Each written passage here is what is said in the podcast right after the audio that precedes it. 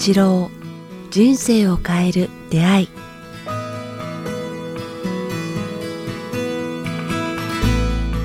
いつも番組をお聞きいただきありがとうございます。番組からお知らせがございます。この番組「人生を変える出会い」えー連動してですね今回新たに音声プログラム「瞑想の基本と実践」というものをえ北川先生とリリースさせていただきました。えーこの番組でもこれまで何度もえー瞑想の回お届けしていきますがえー今回新たにですねえー先生とスタジオでこの音声撮ってきました、まあ、そもそも瞑想とは何か、えーなぜ必要なのかから、えー具体的な方法最適なタイミングや頻度に至るまで、えー瞑想の基礎知識とポイントをまず先生にお話伺っています。そしてその後ですね先生自ら5つの瞑想の導入をいただいています、えー緑色ピンク色黄金金色とピンク色そして金色と緑の瞑想ということでですねそれぞれ先生に導入をしていただいていますので、えこちらホームページの方にも記載がありますので、えーぜひチェックしてみていただければと思いますそれでは本日の番組をお聞きください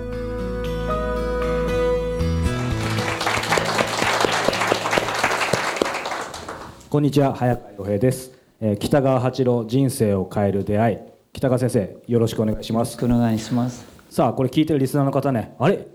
拍手がということでですねそうなんです今日はですねえー久しぶりもう2年3年ぶり2年ぶりですね、えーに、えー北川先生公開収録ということで、えー東京某所でですね、えー開催しているんですけども先生公開収録って普段講演もされてるじゃないですかあ、えっ、と公演ではやってないんですけど、今日これいつ配信されるんですかね？これは3月ですあ、3月ですね。はいあ、桜の頃ですね。公開収録と講演って何か違うんですか？いや、先生のなんか感覚ちょっとそれを聞きたかったんですよそうですね。公演っていうのは自分の好きなことをしゃべれるんですけれども、はい公開収録っていうのはみんなの意見を聞かないといけないし、オーラを受けながらなんか喋りますね。あちょっと違うんですあえっねと、限定された人たちですけどこれはたくさんの人がそうですね。あ聞くっていうので。うーんなるほど。身長といえば最近背が低くなったんですよね。なんか身長。3センチぐらい。どうしてでしょうね。なんか皆さんどうですか？なんか年とともにやっぱり身長って本当に下がるんですね。びっくりしました私。昔に比べてどのくらい？そうですね。4センチぐらい低くなったような感じがしますあでもでもっていうのはあれですか？昔はね71あったんです1.5ぐらあい本当ですか、はい僕が超えられなかった70の壁超えてたんですか？そうなんですね。だから今毎朝あのぶら下がってます。するとねやっぱ三セン2センチ5ミリぐらい伸び伸びますね。毎朝2センチ5ミリ伸びるってすごいですねこう床がつくぐらいあついたついたっていうぐらいやっぱ2センチぐらい。へ夕方にまた縮むんですけどね。ー。ランニングを最近ねされてるというこあとで。そうですね。あの風邪をひかない生き方の一つで皆さんどうですかね？私あの昔は70超えた頃から体温が下がったんですよ。足が冷えてですね。そして、えー、と歩き始めたんですね。4キロで最近は4キロのうち2キロぐらいは走ってるんですよ。ランニング。すごい。あと5年経ったら4年5年で10キロ走ろうかなと思ってるくらいこうあので今ランニングを始めたんですね。背筋を伸ばしてまっすぐしてなんかかっこよくと思いながら。そしたらですねあの体温が上がったんですよ。えーっと36度0ギリギリだったんですけど36度6分ぐらいに5分から6分ぐらい上がりました。うん。そしたらですねあの風邪をひか風邪まああまりひかないんですけども免疫力高まってきて夜もあの足が冷えないと言いますかね。かあのよく汗をかくようになったしそれからあの本当免疫力免疫力がついたなっていう感じがします。皆さんにもこう勧めたいですねこの風邪をひかない生き方の一つですね。やっぱり体温上がるとね上がりますね。そのウイルスもってあ免疫力が確実に高まってるなって感じがします。特にあの足の冷えが取れるようになりましたね。へうん、皆さんもきっと70になったらね絶対私と同じ道を歩みます足がね足は絶対冷えてくるんですよ。ーうんうんうん、で僕その時あの世で言います。皆さんざまあみろ。絶対走った方がいいですよ。あのに走るとねあの体温が上がりますね、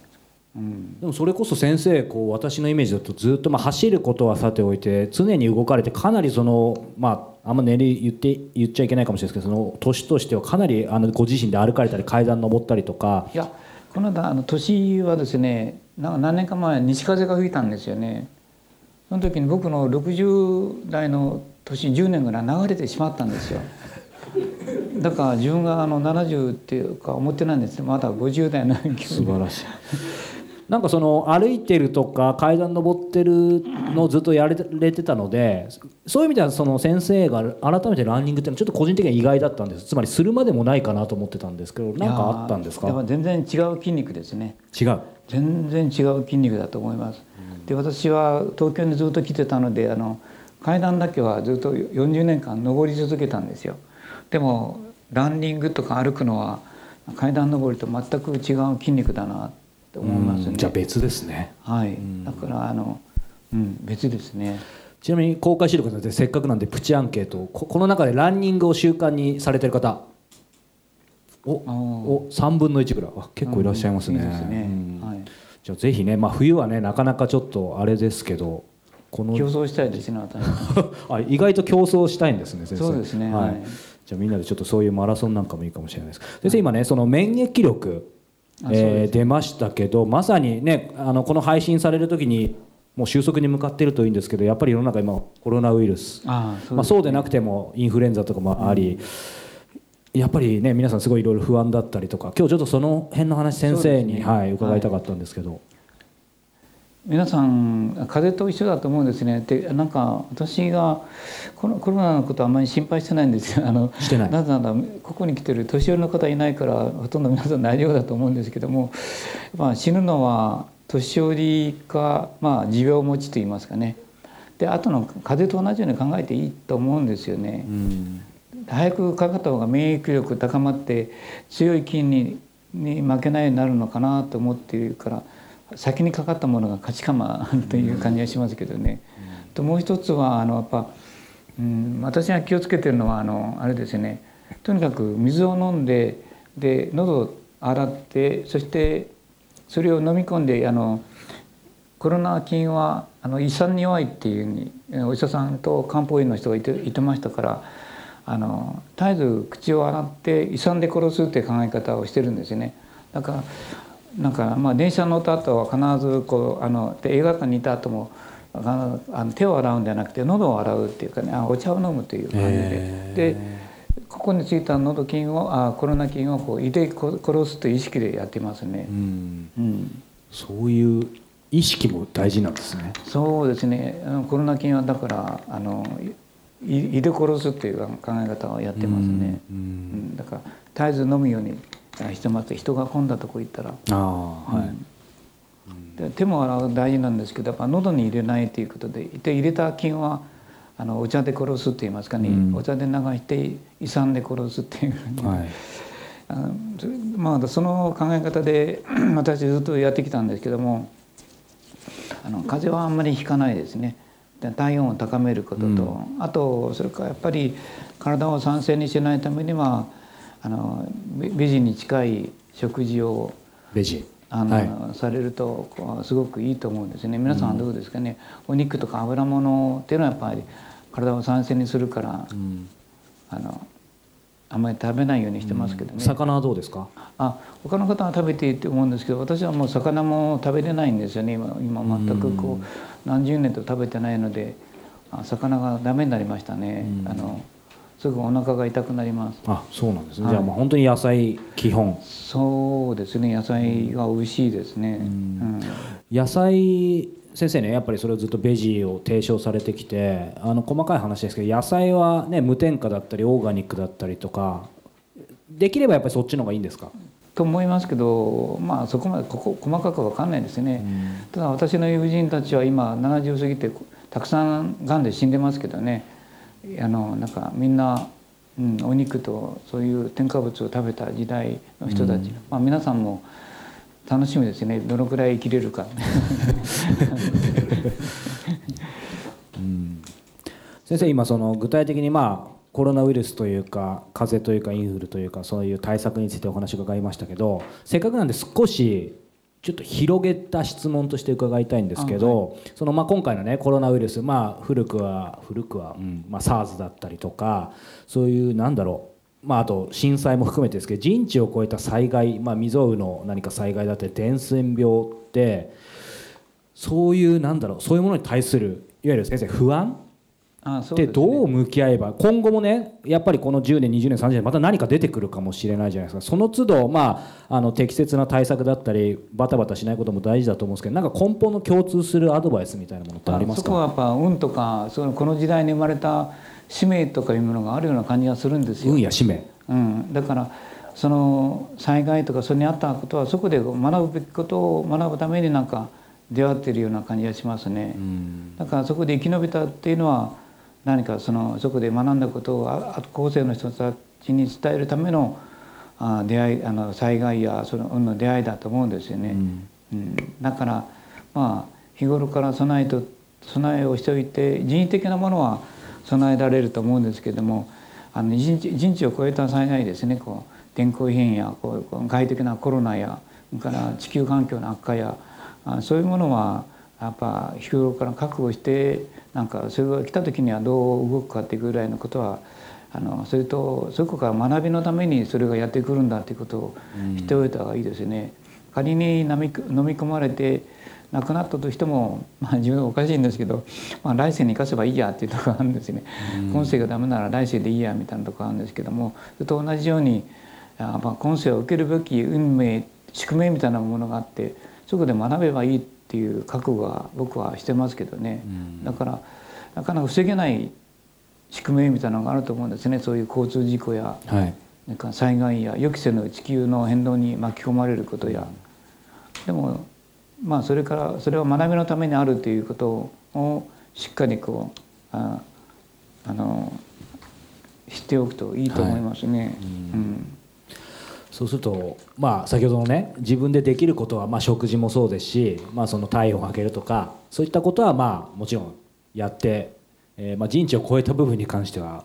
まあね、なかなか難しいですけどそういう大きな心構あえでもそれを意識していると、なんかねこう同じ目的を持った宿命とか運命を持ったこう人と友達をして結ばれると思うんですよね。あだからそういう人と結ばれてまたこの世の中に対する果たすべきことがこうど同心みたいな人がはい。必ずできるから、だからそういう災害が全て悪いというんではなくて、先生今その同志っておっしゃいましたけど同じ志とか、まあ、感情とか気持ちとか何か持ってる方ってやっぱりななんで集まるんですかね？それ目に見えないなんかあるんですかね？なんかシンクロってよく言うんですけども私がずっとまあ70年間生きてきて、えーとたくさん体験したことの一つに皆さんに伝えたいと思うんですけども私たちがこう気づきに従うためにこうなんかあの問題を解く人といいますかね同じものを問題を解こうとする人たちと現れて出会うんですよね。そしてなんかあのそういう人たちと一緒になんかこの世の問題を解こうというそういう本当になんかあそういう友が現れると言いますかね、まあ、あのそれが私はたくさん気づきましたね。出会いというのはなんかあることに気づくとおそのことを解決するための同志みたいなあ問題を解く人が現れてくると言いますかね、それを体験したのでなんかそういう志とか気づきを持つだけでなんか我々にはこうしそういう使命感みたいなものに気づかされるチャンスが出てくると言いますか、それをこう私はこう経験しましたね。だからみんなに言いたいですね。こうシンクロと言いますかね。はい。問題を解くためになんかそその時に人が現れる必ずそういう人が現れる。用意されてるという人が、ね、出会うと言いますかね、問題を解く人っていう。う、ん、お同じ同じようにこの世のそういう困難やはい。なんか鍵を開くことや何かいろんな人々にまあ安らぎや希望を与えるチャンスをこうくれる共にやろうという人が必ず出てくると言いますかね、うん気づきを持つだけでいいと思いますね。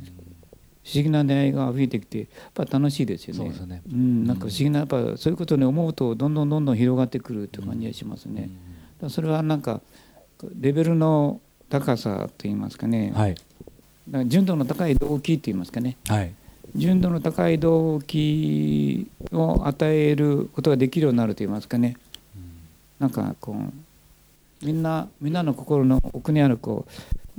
う純粋性みたいなのがあるんですねどんな人もね。動機の純粋性っておっしゃってましたね動機の純粋性ではなくて純度の高い純度の、うん、人の心を心と共通の人類共通の純粋性みたいなものがある